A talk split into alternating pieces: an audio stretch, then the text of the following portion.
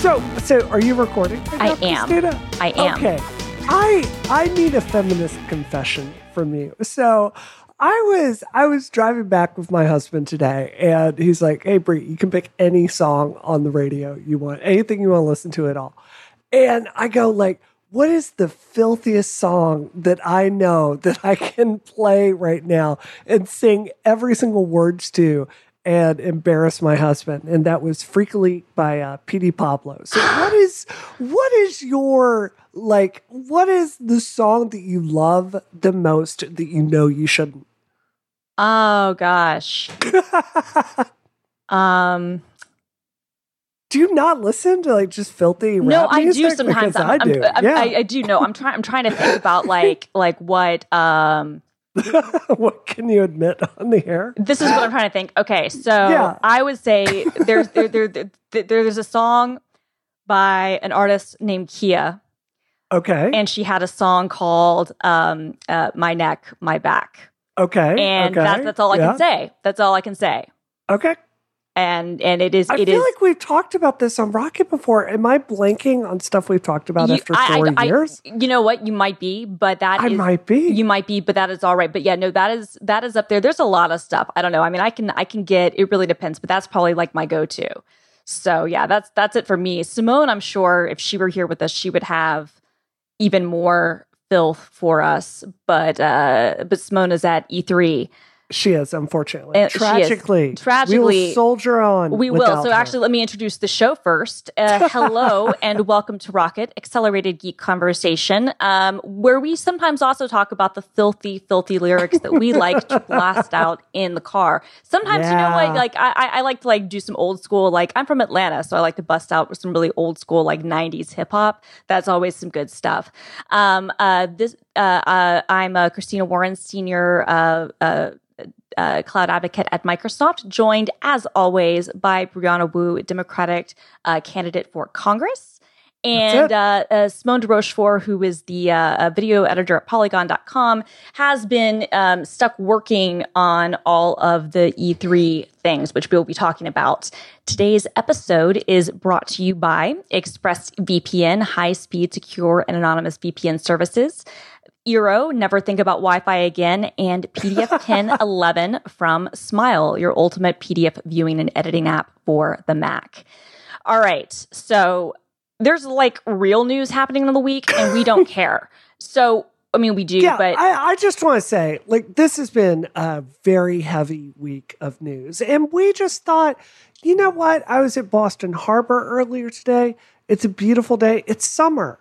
And we should just have a fun summer show I mean, this is how I'm feeling too. Okay, I mean, uh, uh, asterisk next to summer because if we were in the Right. southern hemisphere, then it is actually winter. so what? What? No, I want to be like you know, like I appreciate it. yeah. I, I, I, I want to be like amenable to the, the the listeners in Australia or New Zealand or South America or whatever. But yeah, like uh, yeah, or Antarctica. If if you're listening there, hey, if you're listening in Antarctica, I will like actually send you stuff. But uh, uh, Polar Christina, bears, Christina, huge fans of rock. yeah, They Christina love at it. Christina Yes. dot uh, is. But yeah, um, so yeah, there's but yeah, it's time for a, for for a big uh, summer show, and so um, I, we're kind of gonna get into it. We're gonna spend, I think, the first part of the show. I wish Simone will be here. We'll be able to get her take next week on some of her favorite things. But there was a lot of stuff at E3 this week. Oh my God. It, this is, I really think this may be the best E3 of my entire life. Like all the stuff coming out there, I'm so psyched about it. And can we just get to the meat of it? Final Yeah. Fantasy VII Remake. Holy crap. This looks amazing. I mean, uh, am I wrong? no, Are you no, psyched it looks. for this? I, I, yeah. I'm, I'm totally psyched for the Final Fantasy VII remake. It is coming in 2020. Is that is that correct? It's coming in about Uh, a year.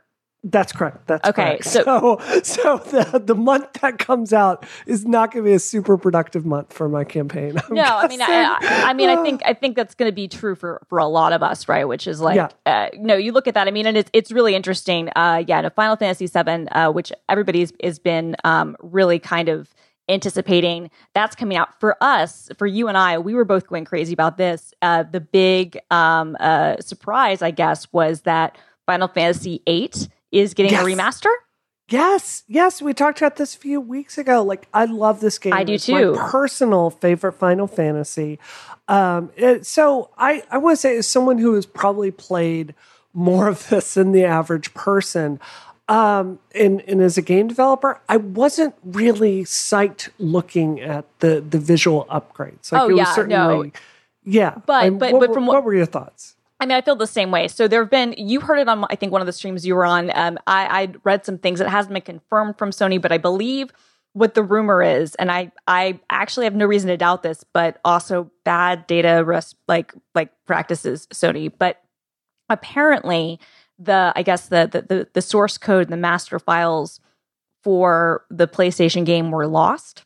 Yep. And so they're having to use the PC game as the basis. And the, the PC game, they did this for Final Fantasy VII as well, where the PC game came out, you know, about six or seven months after the uh, PlayStation version, um, and then was re-released on Steam and other things years later. And the same thing happened with eight. And so it seems like they're using, I guess, the version that they released on Steam about six years ago, um, as as the basis for this stuff. But I mean, which and, it- and that kind of makes sense. I think looking at the the images and and uh, the, the gameplay stuff, it's like they did a remaster. But if you don't have access to maybe the original assets and whatnot, Yeah. uh, short of doing a full remake, there's not going to be a whole lot you can do. Right. And I have to tell you, so I mean, you're looking at the texture models, and yes, it's it's prettier textures. I will grant them that. Uh, but the the faces just looked a little I, I think that it was a texture pass on the face. Like if I was doing it, I would have tried to put just a few imperfections or a little bit more depth in the face. It looks very doll like, if that makes sense to you. Yeah, Like- no, it totally does. I don't care though. Like I'm still really excited. It's one of those things where I'm like, you know what? Um, I'm still gonna buy it. It is going. It is not like a PlayStation exclusive, unlike the Final Fantasy VII remake. It is going to be coming to every system: Xbox One, um, uh, Switch, PlayStation. So. That's uh that's good. Um I mean and it's coming out actually on um uh like this summer, like it's coming out like in August or something. Yeah, So just a few months. So, so, I'm yeah, excited about that. I, I'm excited about that as well. Um I, I do want to say the thing. So with the Final Fantasy VII remake, of which I'm playing a ton, they uh, if you click in the, it's the right stick. It will make your party temporarily invincible, and the left stick will uh, it will uh, stop. I'm sorry, the left stick. Yeah, that speeds up the uh, the speed of the game by three times, and the other one turns your health to infinite in fights, and that's it's both very good quality of life enhancements. And Final Fantasy 12 had the same thing.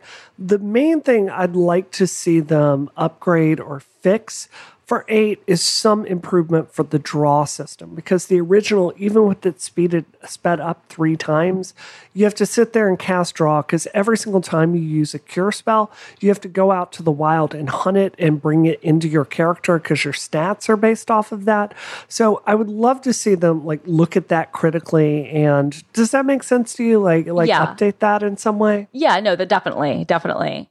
Um, yeah, no, that's that's that's exciting. Um, there's also, uh, I think we, we'd be remiss if we didn't mention the uh, the the Breath of the Wild uh, sequel. Yes. Okay. Okay. Okay. This is. I'm so psyched about this. Breath of the Wild. If you don't know, there is uh It's a Zelda game. It's an open world, and although I don't feel this way, I think there's a very legitimate argument that it's the best video game ever made. Uh, Um, how- yeah, I mean, yeah? I, I I I wouldn't make that claim, but I also would not be mad at people who do. Right. Um, so they're uh, they're kind of bringing out uh, the sequel for it. It looks like a, a horror game, and Yeah. it, it looks like Zelda may be the main character, which I'm psyched about.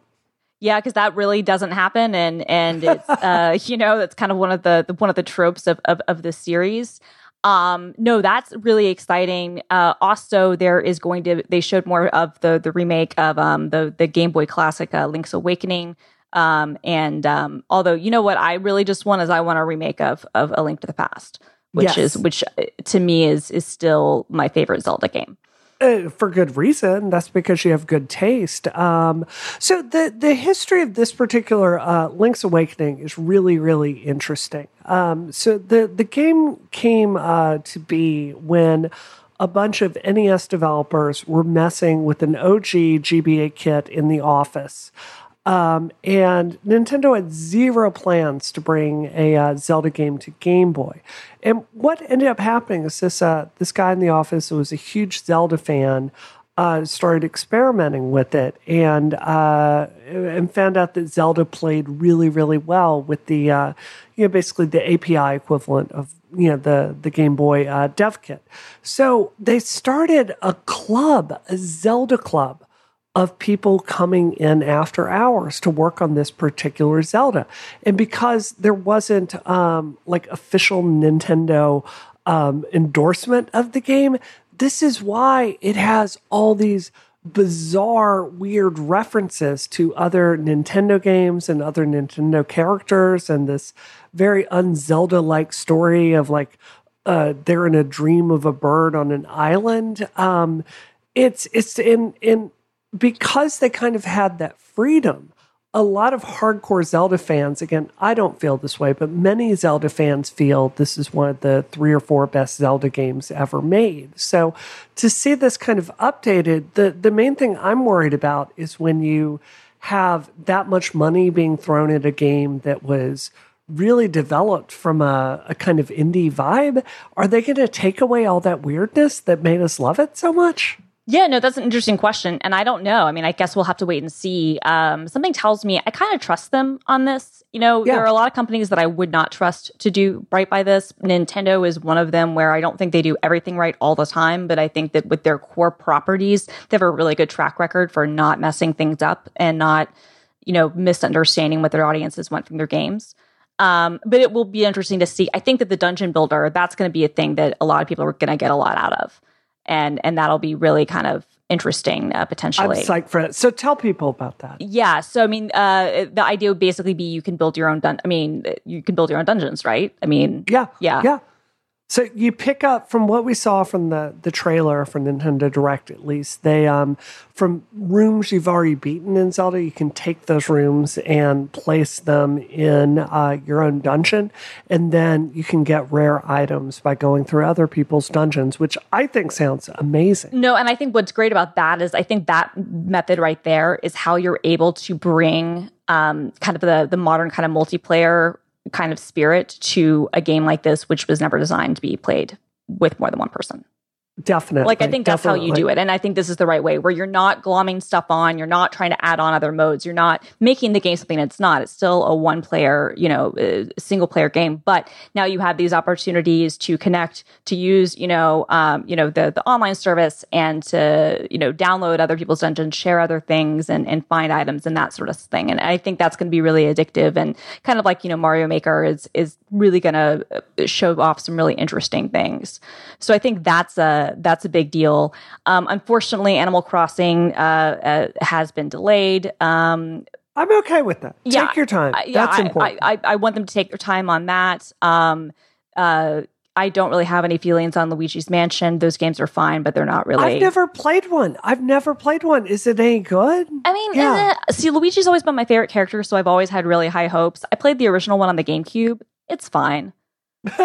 Like, but it's not. It's fine. Yeah. Right. It's, not it's, like, I'm not gonna yeah. like I'm not gonna spend my money on. It. Like this is one of those things. Like if you could still rent video games from Blockbuster Video, that I would like rent from Blockbuster. You know what I mean? Like that would be one of those types of games. Um, and then uh, I try to think if there was any other big Switch news. Um, more Resident Evil stuff coming out.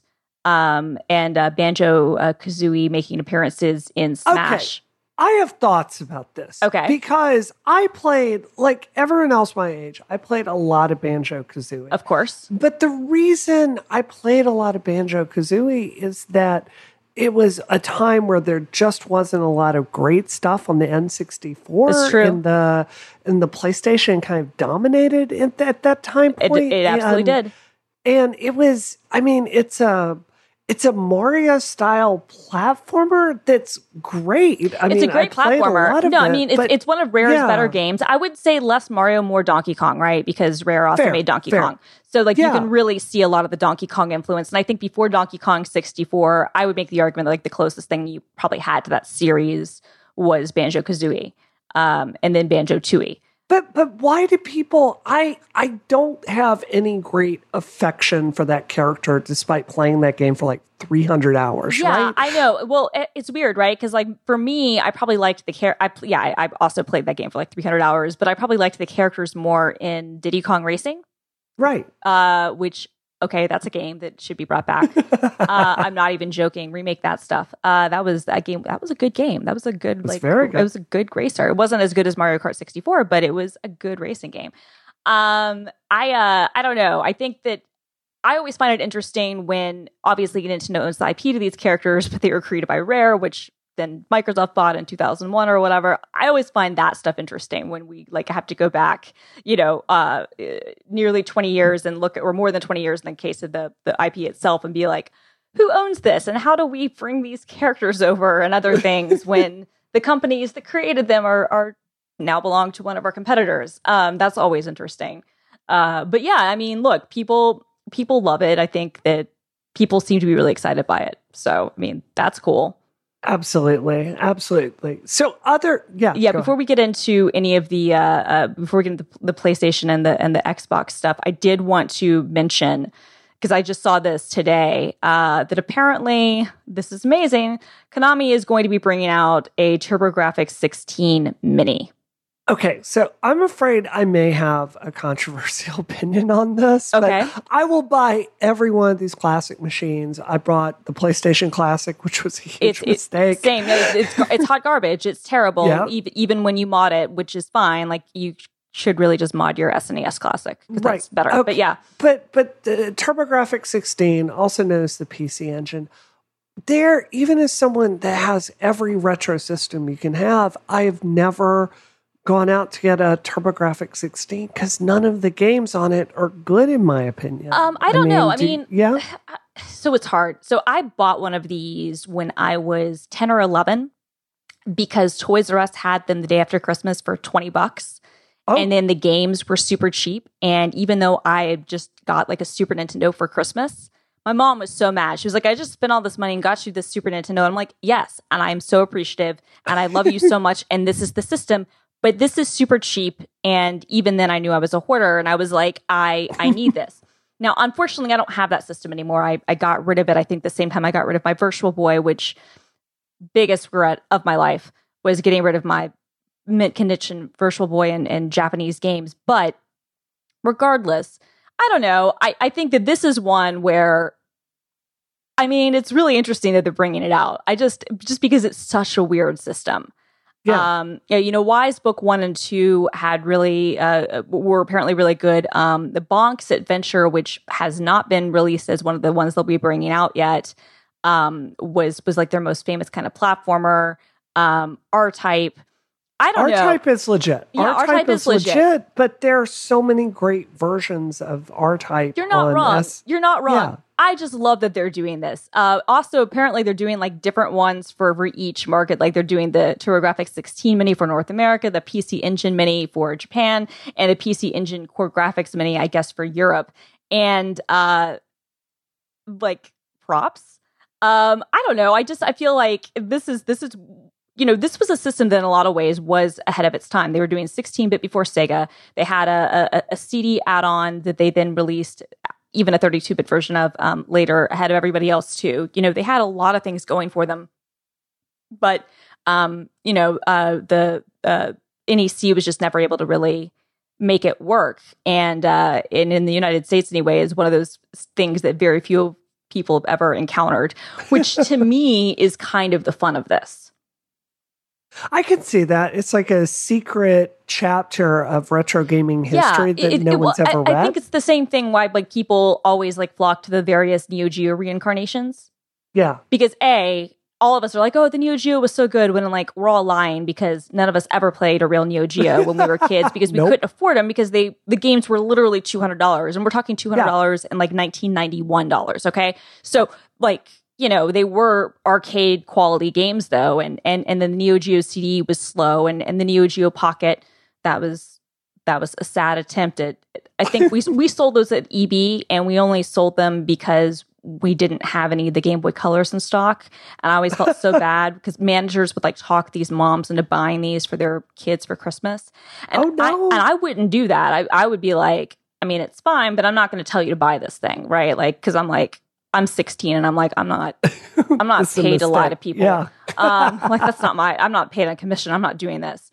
But you know, I always felt bad about that. But like, you know, but people always come back for like the Neo Geo, and this one is even more like I don't know. Obscure. Yeah. this is like a deep. This is like a deep dive. So I, uh, I, I I'm a, I'm a fan of, of bringing it back for that purpose. But I'm with you in, in, in insofar as I think that, uh, this is, uh, one of those things that is, um, probably not going to have a, a huge amount of, um, like public attention. Also, you know what? Sony's really, really hurt all the other companies that are coming out with these things.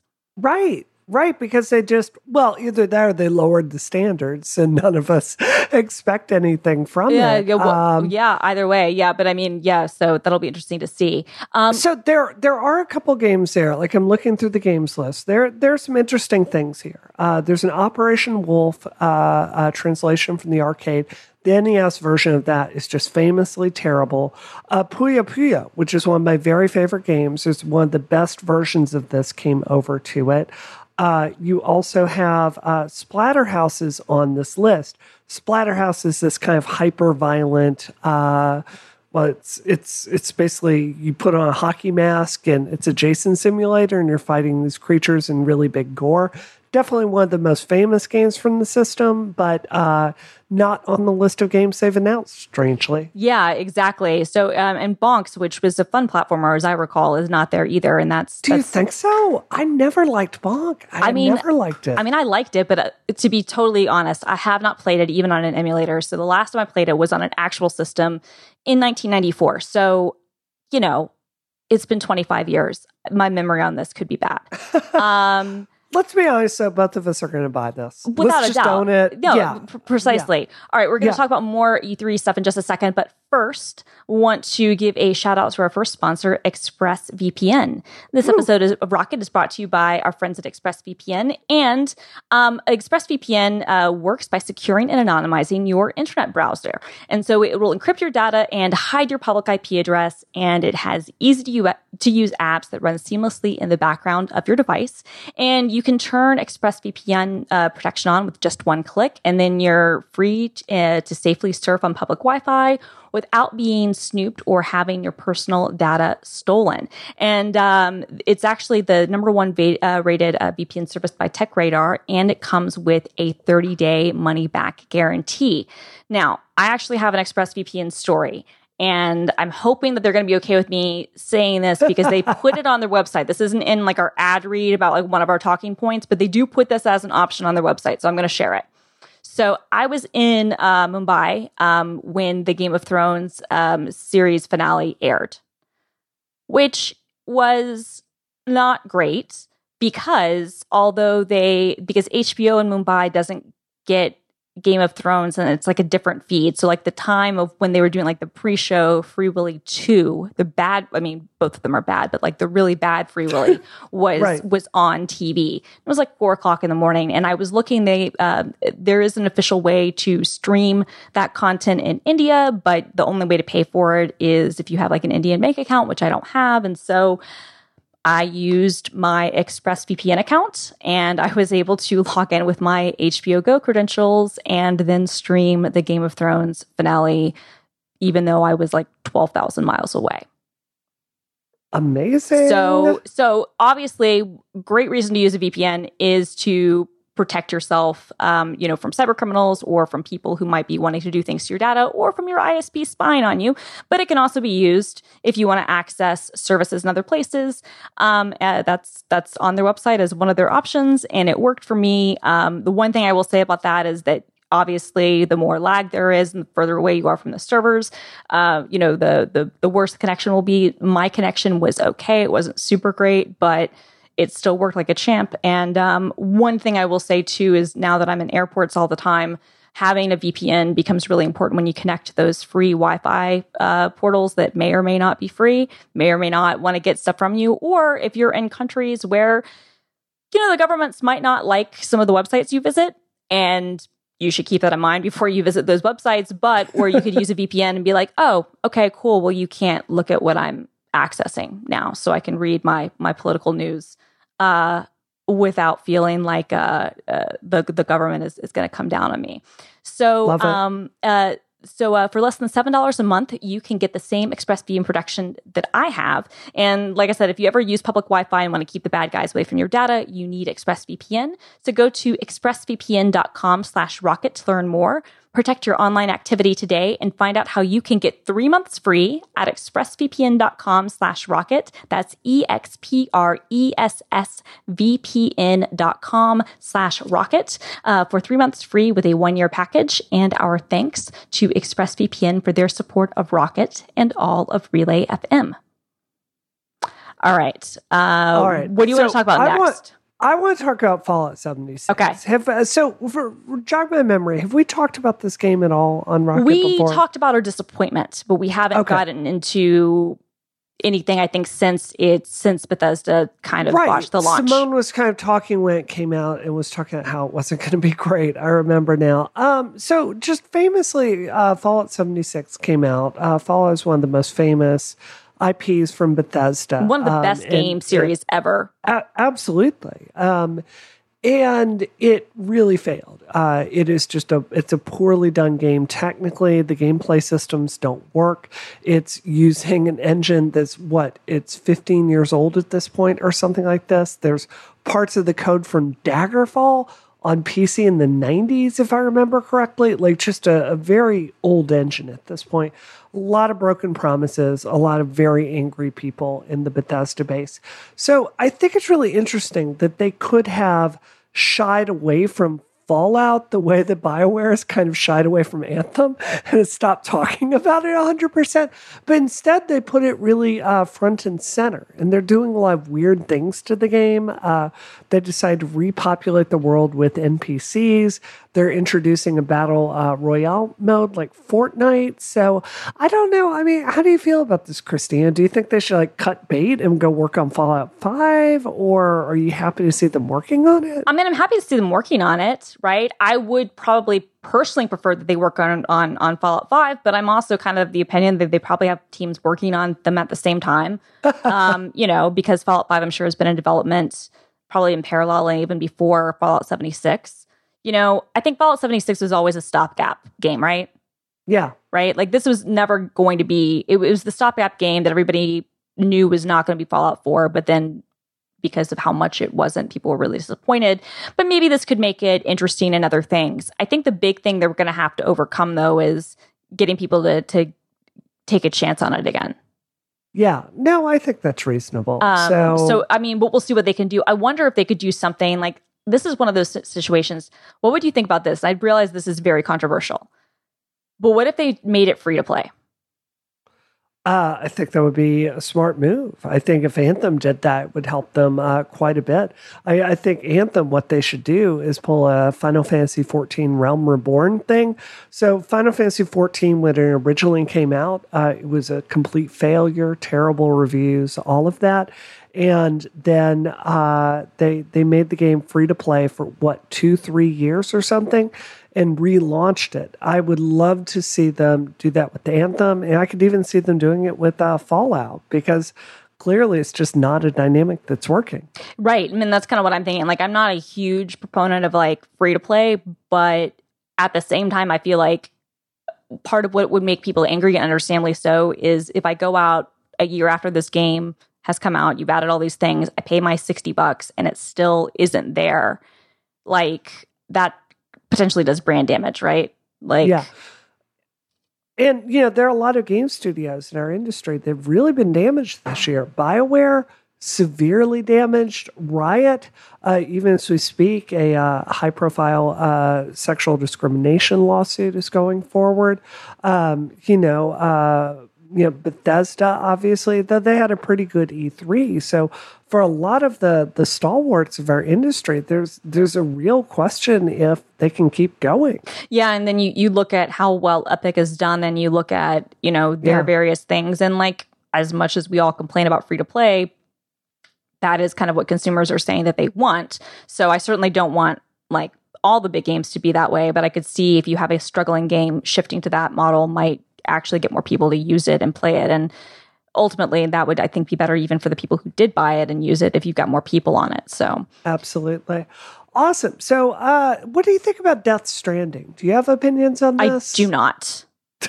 it's bizarre. It's bizarre. And so, if people don't know, uh, Kojima was uh, the guy behind Metal Gear. Uh, you know, one of the the most prolific uh, video game designers of all time that made some of the best love stories was run out of Konami for reasons that continue will baffle the video game industry for generations.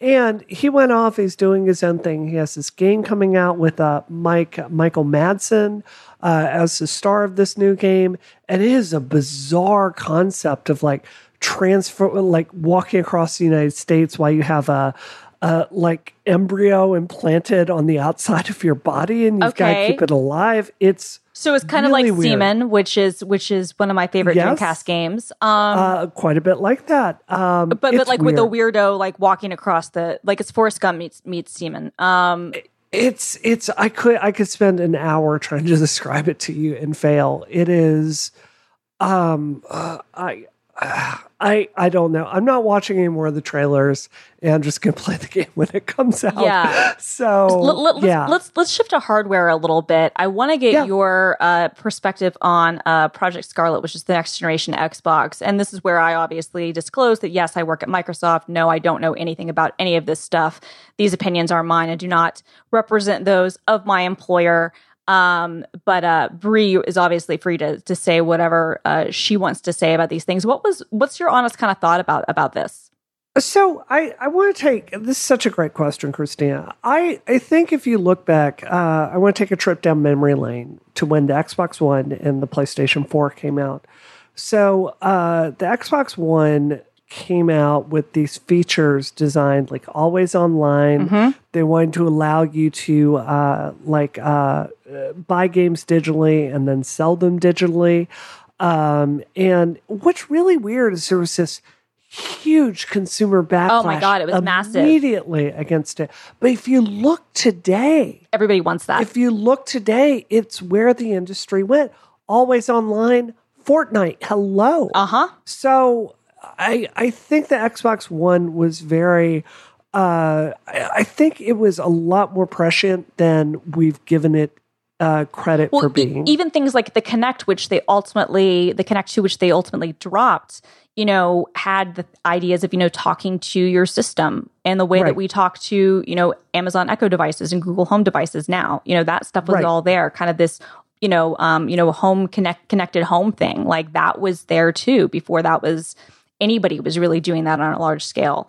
Um, so yeah, you're right. I think that it, it is interesting to look back on that. But so, but looking and but Project Scarlet. So yeah. I say all of that to say, um, I think more than anyone else, like like PlayStation's really big move for the last generation was to move to x86, which let people develop on PlayStation hardware the same way they developed for an Xbox or PC. Um, it really standardized the dev process, which was just made it so much more feasible to develop for PlayStation versus doing it on Motorola processors. That that's not a lot of innovation. I hate to say. So when I look at what Microsoft is doing a lot of stuff here doesn't make sense, but given how wrong we all were about the Xbox One, I, I'm kind of am reluctant to say that's not going to work. Uh, so moving to 8K, I uh, like having an SSD in it. I get moving to 8K. I just I I don't know if there's going to be a difference. Like having right. capability to go up to 120 frames a second. I'm not. This isn't my area of specialty, but as I understand, the human brain cannot even perceive frame rates over 60 frames a second. So I don't. I don't get that. Um, you know, I'm I'm I'm I am personally not sold on the value, but I'm gonna buy it when it comes out anyway. Yeah. So. Well, part of me wonders. I mean, obviously, all this stuff has been in, in the works, you know, far before anything that PlayStation announced. But but PlayStation announced a lot of the same things: SSDs, you know, 8K stuff, high frame rates. Um, so a lot of a lot of like the from a spec perspective, it's going to be interesting, I guess, to see how these things compare. But right, right now, they seem fairly solid. Um, although I mean, I think the the reality here is that you know you build these these consoles, and and in theory, you're you're wanting to get a decade out of them. Like ultimately, like there might be right. overlap with the next generation. Like there will be a number of years where you have Xbox One and you have you know whatever Project Scarlet is called sold at the same time, um, just as you did with 360 and, and Xbox One. But you know, I mean, they they are designing these things for a decade. I'm with you on the 8K thing. I wonder. Part of me though wonders if if that's just maybe part of a reality of of maybe some of the video workflows and and motion capturing workflows that that game developers and, and, and creative professionals are doing and it's like fair we might as and well. we're moving to 8k as a society so i could i could, mean, see, I could that see just that as future proof yeah. exactly but but to to your point i don't know how much that's actually going to benefit things. I mean even at this point like really it's next generation that we're going to see real 4k games. Like the, right. the the 4k that we have on ps4 pro and xbox one x is not the same as like what we're going to be getting next generation. So yeah i think that's a good point. Um the ray tracing, I'm very excited about. If you've never seen these uh, tech demos, so ray tracing, just for listeners that may not know, uh, it used to be very computationally expensive. When I did ray tracing in the 90s, it would take your computer a day to do it, like one picture. And the way we basically have cheats now with really advanced uh, specialty hardware to do this dynamically and at 60 frames a second, which is just mind blowing for dynamic lighting. So, um, you know, of course, the proof will be in the games that get put out, but I'm certainly excited to see that. Yeah, um, I, I, this isn't directly related to Project Scarlet, but they did, you know, announce the new Xbox Game Pass Ultimate, Yep. Um, this is pretty good. I think this is giving you Game Pass um, for PC, game regular Game Pass, and Xbox Live Gold all in one package. Um, and I think that's actually pretty good um, in terms of kind of really creating a, a Netflix for games type of scenario, especially with the PC support. Yep. Okay, I feel like we've talked about games so long. Last topic, we got to touch on Stadia really quickly. Yes. What are your thoughts on this?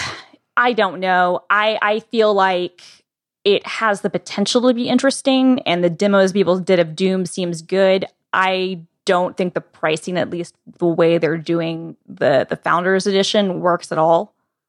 Um, I think that you know you're you're you're getting you're paying ten dollars a month right now to play Destiny two. Yeah. Um, and and that doesn't seem with worth- worse latency, right. by the way. Right. So- well, I mean, I think that's the big thing, right? This is going to be the thing that we're that XCloud is going to have to deal with, that any of the solutions are going to have to deal with, which is so so Stadia for people who don't know is Google's cloud um, uh, uh, gaming uh, platform, or basically the idea is that you can stream, you know, console quality games using their controller or an Xbox or or, or PlayStation controller um, through either uh, your TV using a Chromecast Ultra or on your your phone or tablet and um, the idea behind it would be, you know, literally all the all the compute, everything that's happening is uh, is is being uh, controlled, you know, by servers in the cloud, and and you're kind of doing the remote play thing. Um, they promise that it's going to be really, really good. You're also going to have to have a really, really fast internet connection, like minimum 35 megabits per second. And that's where I get off the the Stadia train. I don't understand what theoretical consumer is out there that is willing to trade latency because they don't want to spend $400 for a piece of dedicated hardware in their home but does pay $150 a month for for Fios. I don't right. I don't understand that. Yeah. I don't think that's a market that exists. I mean, I think that it could be a market that exists, but you're right. Like I pay $100 a month for my fiber. Um, but I also buy consoles, but like I could get a cheaper fiber plan that wouldn't be a gigabit per second. Um, but uh, you know, I live in an area where I'm very lucky. I have actually a choice between two different fiber providers, so they have to be competitive. Whoa. Yeah. so, but most places are not lucky like that, right? Like most, like if if I were if I lived in Atlanta, I wouldn't really have any sort of thing or whatnot. When I lived in New York, I had a great ISP, but they weren't fiber. Fiber literally was the building across the street, but I couldn't get Verizon to install it. So you're right, right? Like you've got these limitations. Not only that, but Comcast, the you know country's largest you know ISP and also a massive content company, they often and in a lot of markets install you know data caps that you will have to pay an additional amount of money to bypass and those data caps are going to be gone after just a little bit of time using, you know, streaming 4K games. Um, so yeah, especially as much as gamers play, and right? There's also like the games that they're talking about, Destiny coming out. I don't know how much Destiny you've played, Christina, but you got to go in the Crucible if you want some of the best stuff in the game which is a very competitive PvP environment. Right. If you think that like going to your Google data center and coming back to this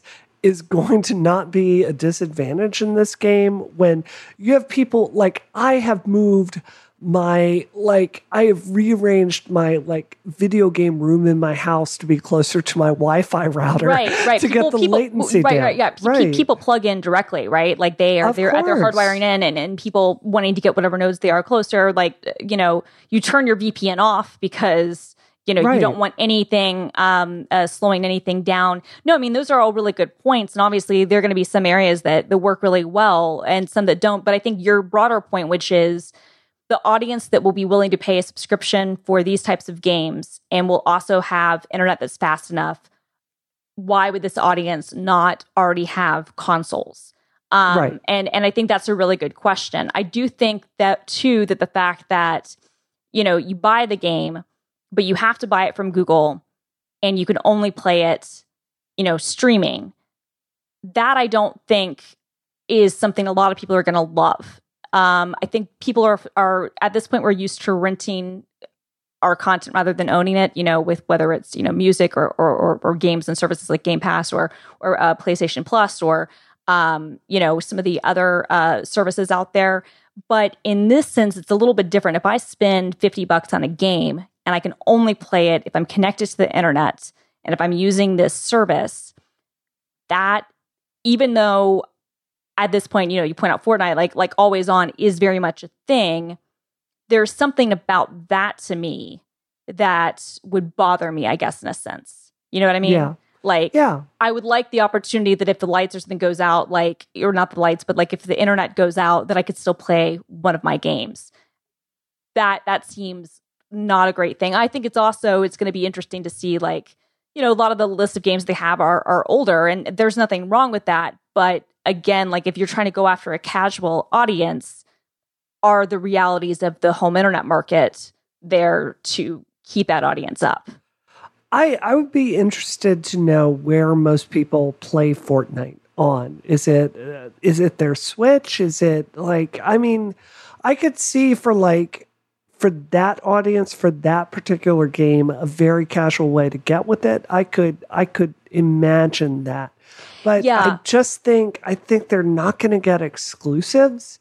And i mean is anyone really going to leap at the chance to play kind of halfway last gen games that have been out for a few years? I'm not yeah, no, I mean, I think right, yeah, exactly. I mean, I think the thing too, we brought up kind of the the potential latency, even if you have really fast connections when doing multiplayer stuff or competitive stuff. Obviously, this isn't going to be aimed at competitors, but you do wonder if they're going to have those kind of AAA titles that wouldn't be reliant on multiplayer, that wouldn't be reliant on playing against people. You know, like if you're able to have that kind of situation, then maybe you've got something there. But um, otherwise, I'm not. I'm not really sure. So yeah, I I um I'm I I am really bullish on cloud gaming in general. I think especially if you could maybe merge the two things where you have certain assets that are going to be you know pulled from the cloud for compute power and certain things that are local on your system. Um, I think that kind of like hybrid approach w- has a lot of potential. But I looking at things like this, um, I don't know I, I feel like the, the the audience for this, like you like you said, is, is fairly small right now.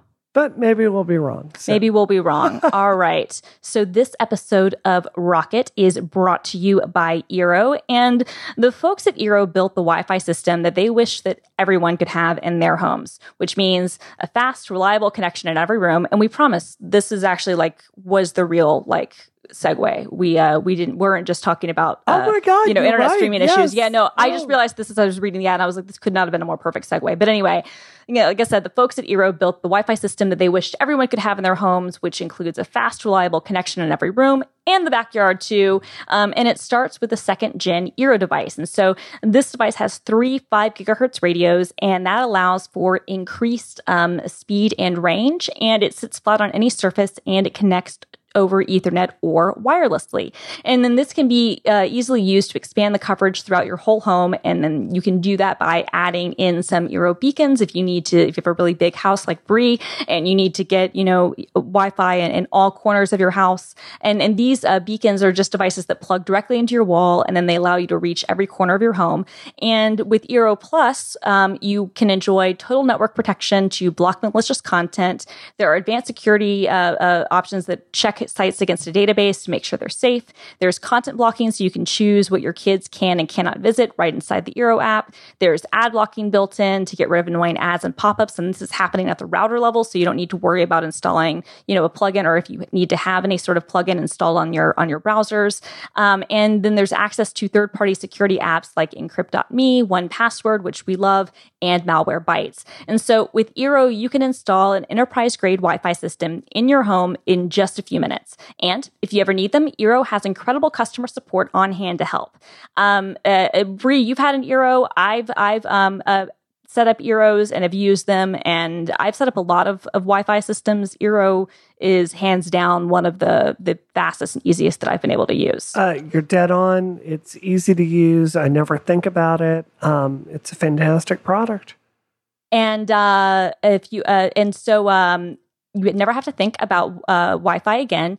And this is really great. You can get $100 off the Eero base unit and the two beacon package and a year of Eero Plus by visiting Eero.com. That's E E R O dot com slash rocket. And then at the checkout, you want to enter the code rocket. So that's E E-E-R-O dot com slash rocket and enter the code rocket at checkout for $100 off.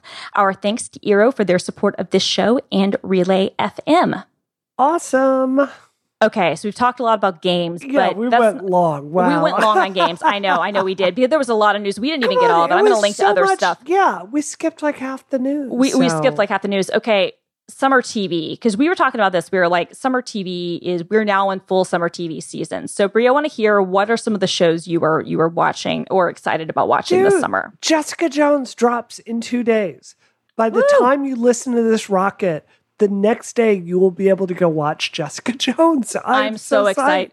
But I'm, I'm so also excited. sad because I don't want it to be over. I'm so upset that it is ending, yet I am so happy that we are at least getting a third season. And so that makes me really, really happy, but also really sad that that this is it. Because uh I think I've said this on the show since we've been talking about it, but like I was not a, a Krysten Ritter fan at all um before this. And I I she turned me around completely in this. Um I stand Krysten Ritter now. Um speaking of her, she was on the reason I was not a fan of hers is because when she was a younger actress, she was on a TV show called Veronica Mars, which is Yeah. one of the best TV shows ever. She was Yeah. in the second season, and that show will be back on Hulu. Uh, they are doing a fourth season of the show. Um, that'll be on Hulu um, this later this summer, and all the episodes or the earlier seasons and the movie, which which was made, will be coming to Hulu on July first. So Oh if you God. haven't, so if you haven't caught up with with uh, Veronica Mars, I've never I- seen Veronica Mars. I'll Okay, you have it. to. You'll love Okay. it. So, so Okay. Kristen Bell, who we all now know from The Good Place, and, and she's been in a million other things. You know, she's married to Dax Shepard, and she's really kind of built a nice career for herself. This was her first big show. Um, Rob Thomas, uh, not the musician, uh, created the show for UPN um, back in. Uh, and, and then later the the, the CW um, uh, in uh, about I guess twelve or thirteen years ago, and it's a noir show which opens with this girl who go, who lives in this you know popular Southern California area. It's basically San Diego.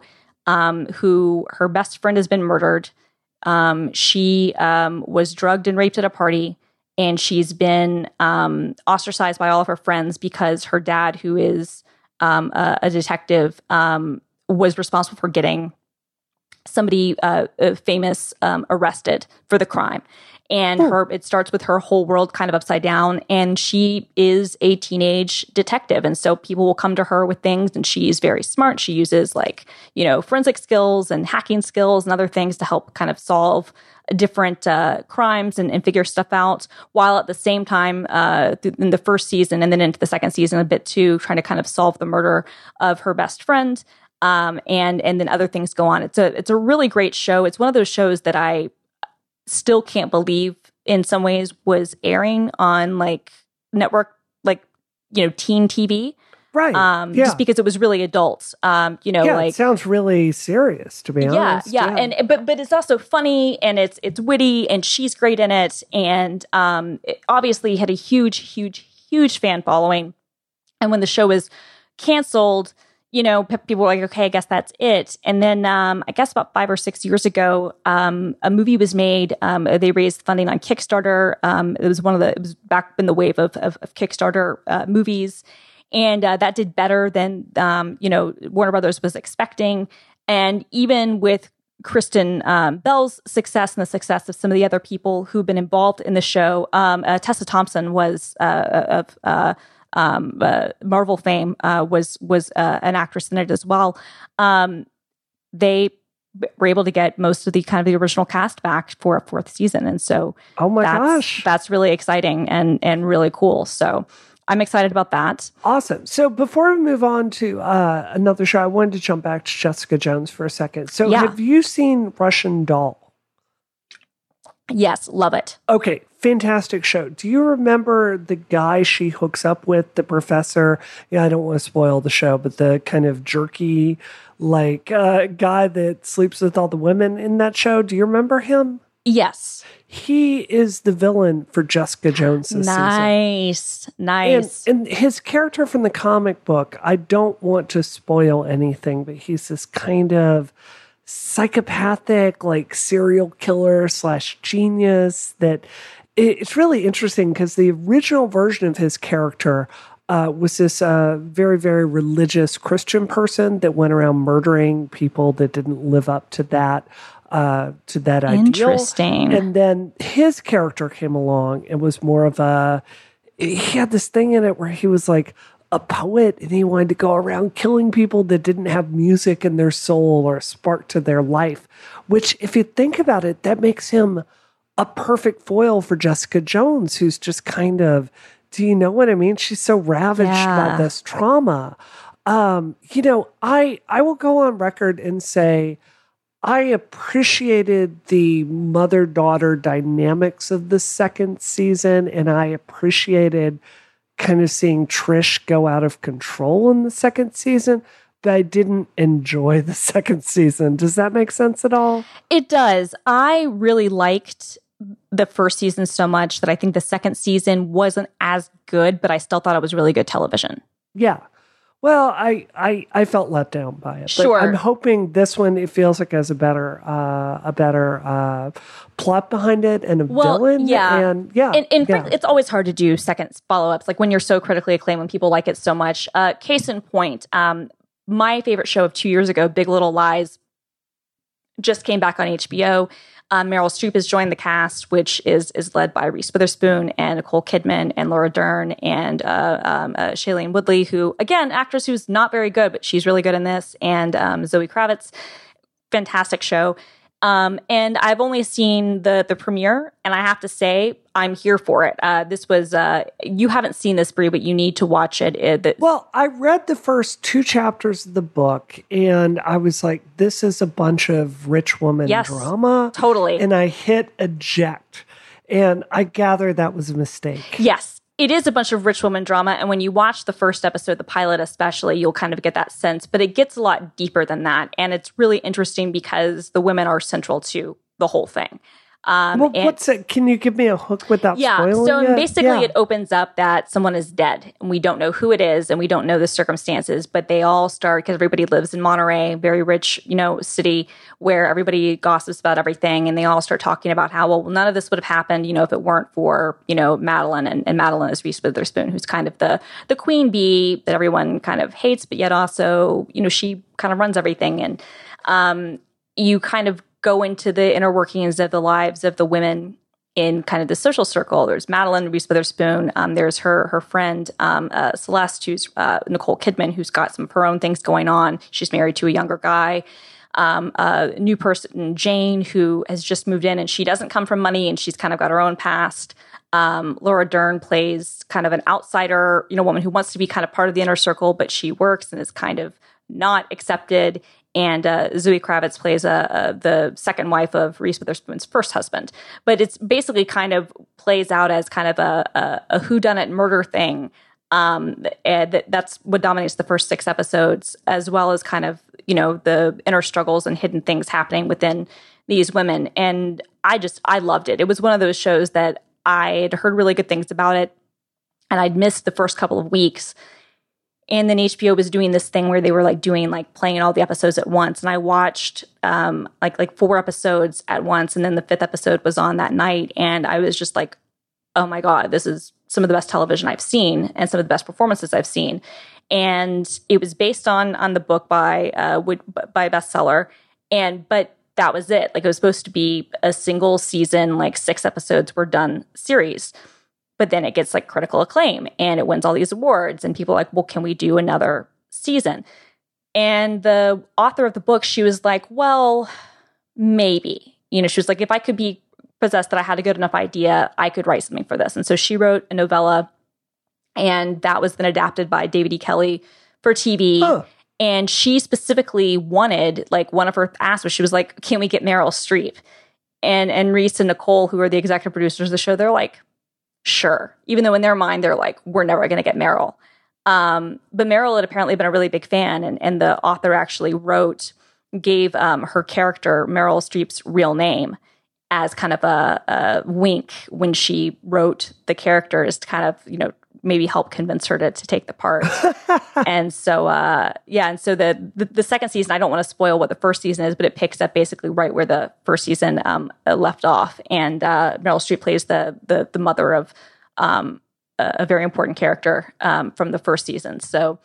Um, All right, it's good. Right. You sold me. I mean, I, I, would just say, yeah. I would just like, look, it is a lot of rich lady drama, but it's also just really good and and like Reese Witherspoon is just fantastic. And Nicole Kidman won uh, the the Emmy, and that's fine. But to me, it was like Reese's performance was really where I was like, this is I so guess good. Now that Billions is off the air, yeah. I need my new rich people. You drama, do, God, which, well, Billions, such a good show. Anybody who hasn't it's watched so that, trashy. It's so good. It's so it's, it's Dallas. so perfect for Showtime. It's Dallas. Because, it's yes. Dallas for like the new millennium. Um, it, honestly, um, my parents were huge Dallas fans, so I I love that. All right. Well, we're going to get into our final topic of dessert, but first, I would like to take a moment and thank Smile because this episode of Rocket is brought to you by PDF Pen 11 from our friends at Smile. And PDF Pen and PDF Pen Pro is your ultimate PDF uh, viewing and editing app for the Mac. And so you can add headers and footers along with watermarks to your documents. And it also includes a precision edit tool, plus you can OCR your documents. And PDF Pen 11 is an exciting update, and the new version includes some seriously cool features, including a split view mode for comparing pages and documents, a new font bar for easier text editing, um, the ability to edit multiple form fields at the same time. There's a continuity camera support, which lets you scan documents with your iPhone, so that's super cool. And you can um, add multiple items to the PDF pen library simultaneously and more. Um, this is an app that I actually use a lot. I deal with a lot of PDFs, uh, shocker. And um, on the Mac, this is far and away my favorite way to, to deal with PDFs, especially if I need to combine lots of really big documents or do searching or, or collate stuff. And PDF Pen 11 um, is, a, is a really, really good app. So I've really um, enjoyed um, some of its new features. And as always, like I've been using it for I don't even know how many years now, at least going back to version seven.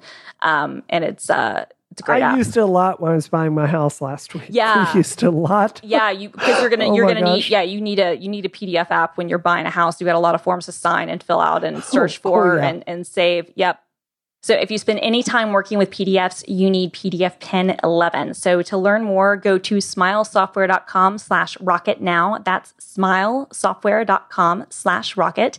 And our thanks to PDF Pen 11 for their support of this show and all of Relay FM. All right.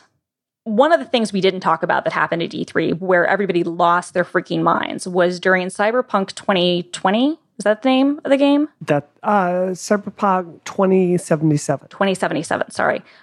Cyberpunk 2077, Keanu Reeves walks out on stage. and everybody just loses their damn mind. Freaked out. And I mean, let's let's be honest, he was super charismatic with it. But I, I, the reason we wanted to talk about this is like Keanu Reeves is having a real moment right he now. Is. It's kind of stunning. Yeah, no, yeah. I was going to say, I was like, we are all kind of obsessed with Keanu right now. Like, first of all, can we talk about the fact that it has been 20 years since The Matrix and dude has not aged a day? It's it's stunning. Like like I like don't like know who his dermatologist. yeah, is, seriously, like like like like it is like weird. Like like Keanu ha- has not aged, but yeah, he is totally he is totally in that that zone right now where everybody is like he is the internet's new boyfriend. Everybody is super into him.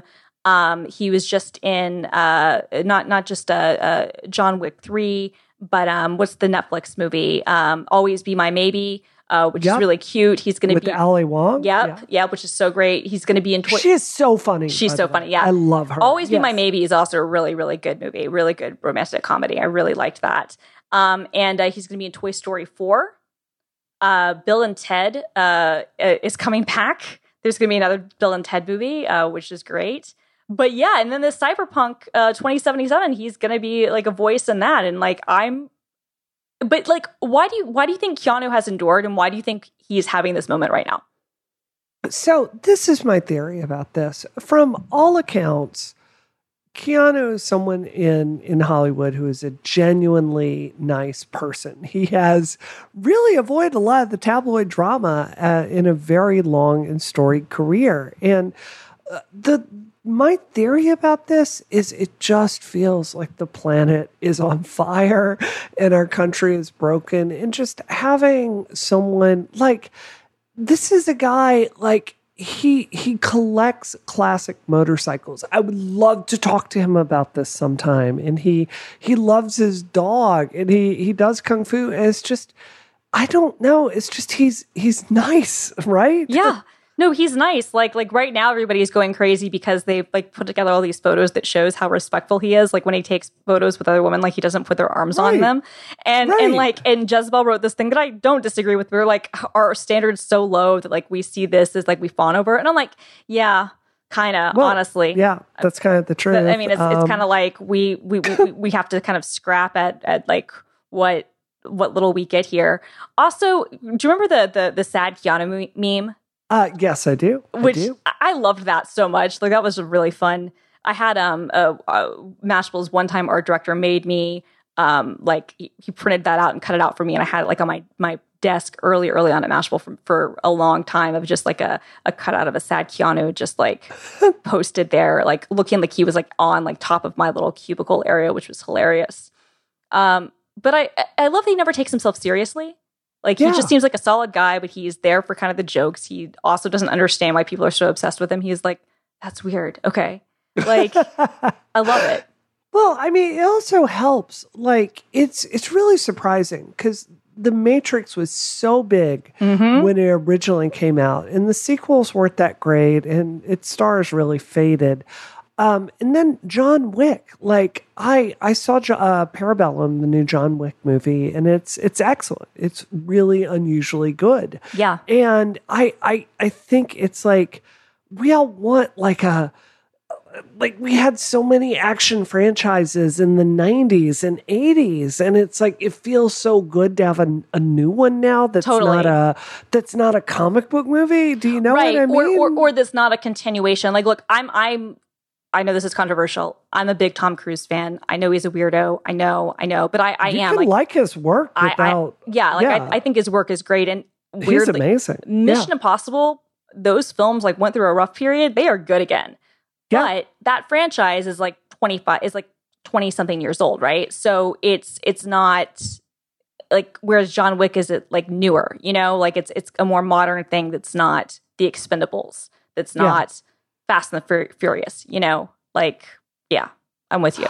that said you know i i I like Keanu and I'm excited to play Cyberpunk 2077, but I don't know if I'm excited to play as him in this game because to me, the fun of this is, you know, like I, I could never get into Witcher because the project team behind it just kind of put this character forward that I didn't really kind of like, and I haven't really liked a lot of the protagonists they've done.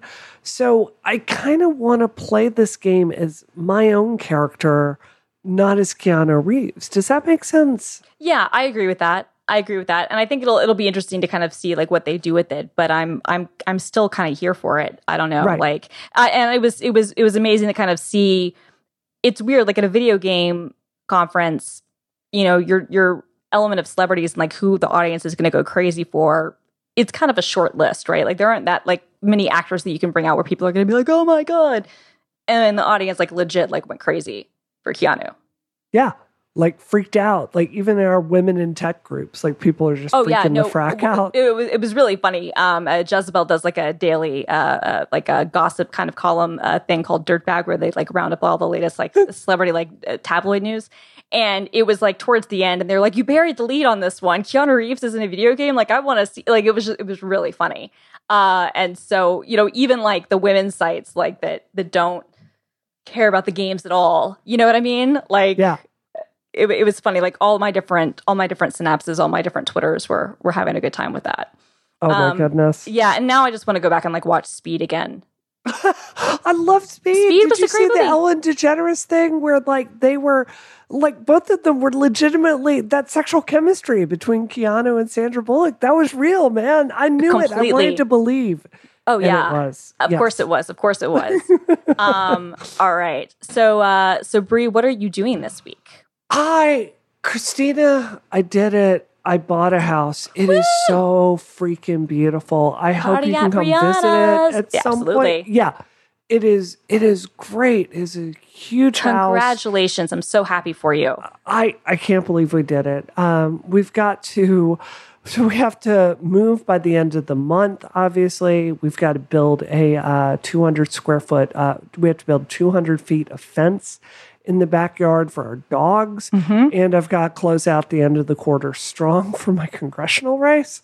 So it's going to be a busy couple of weeks for me. Uh, that said, like I did that. Um, also, this is a more serious note, but. Um, you know, we didn't touch on the Christchurch shooting on the show. Uh, you know, 8chan was uh, very much a part of that. Yeah. I spent Monday of this week uh, doing a documentary with a bunch of people from New Zealand uh, because 8chan was a big part of Gamergate. So um, that happened, and we had a really big fundraiser today, which I was very happy about. So, been Great. a busy week. I'm glad. I'm glad you did that. Um, Yep. uh, I actually peripherally knew one of the um, one of the victims um, Oh. from that attack. It turned out, and uh, he Oh. and there were actually two members of the Microsoft MVP community who were um, uh, killed in that in that attack, which was Oh. really terrible. And it turned out I, I knew one of the guys, you know, Oh, from, from years back. Well, I mean, I wasn't close with him or anything, but I knew him, and that just makes it like it brings it, you know, I think closer to all of us how close it is for everybody. So Yeah. I'm glad you were speaking out about those things that happened because that's the sort of thing we need to put a stop to. So But you know what's really weird, Christina? Most people at their 15 minutes of fame is gone. Like, when's the last time you thought about Heidi Montag? And the crap that happened to me is so scarily relevant today. Like, I, I hate that it's the case, and I hate that people keep bringing me in for this stuff because it is. Yep. And that's just horrible.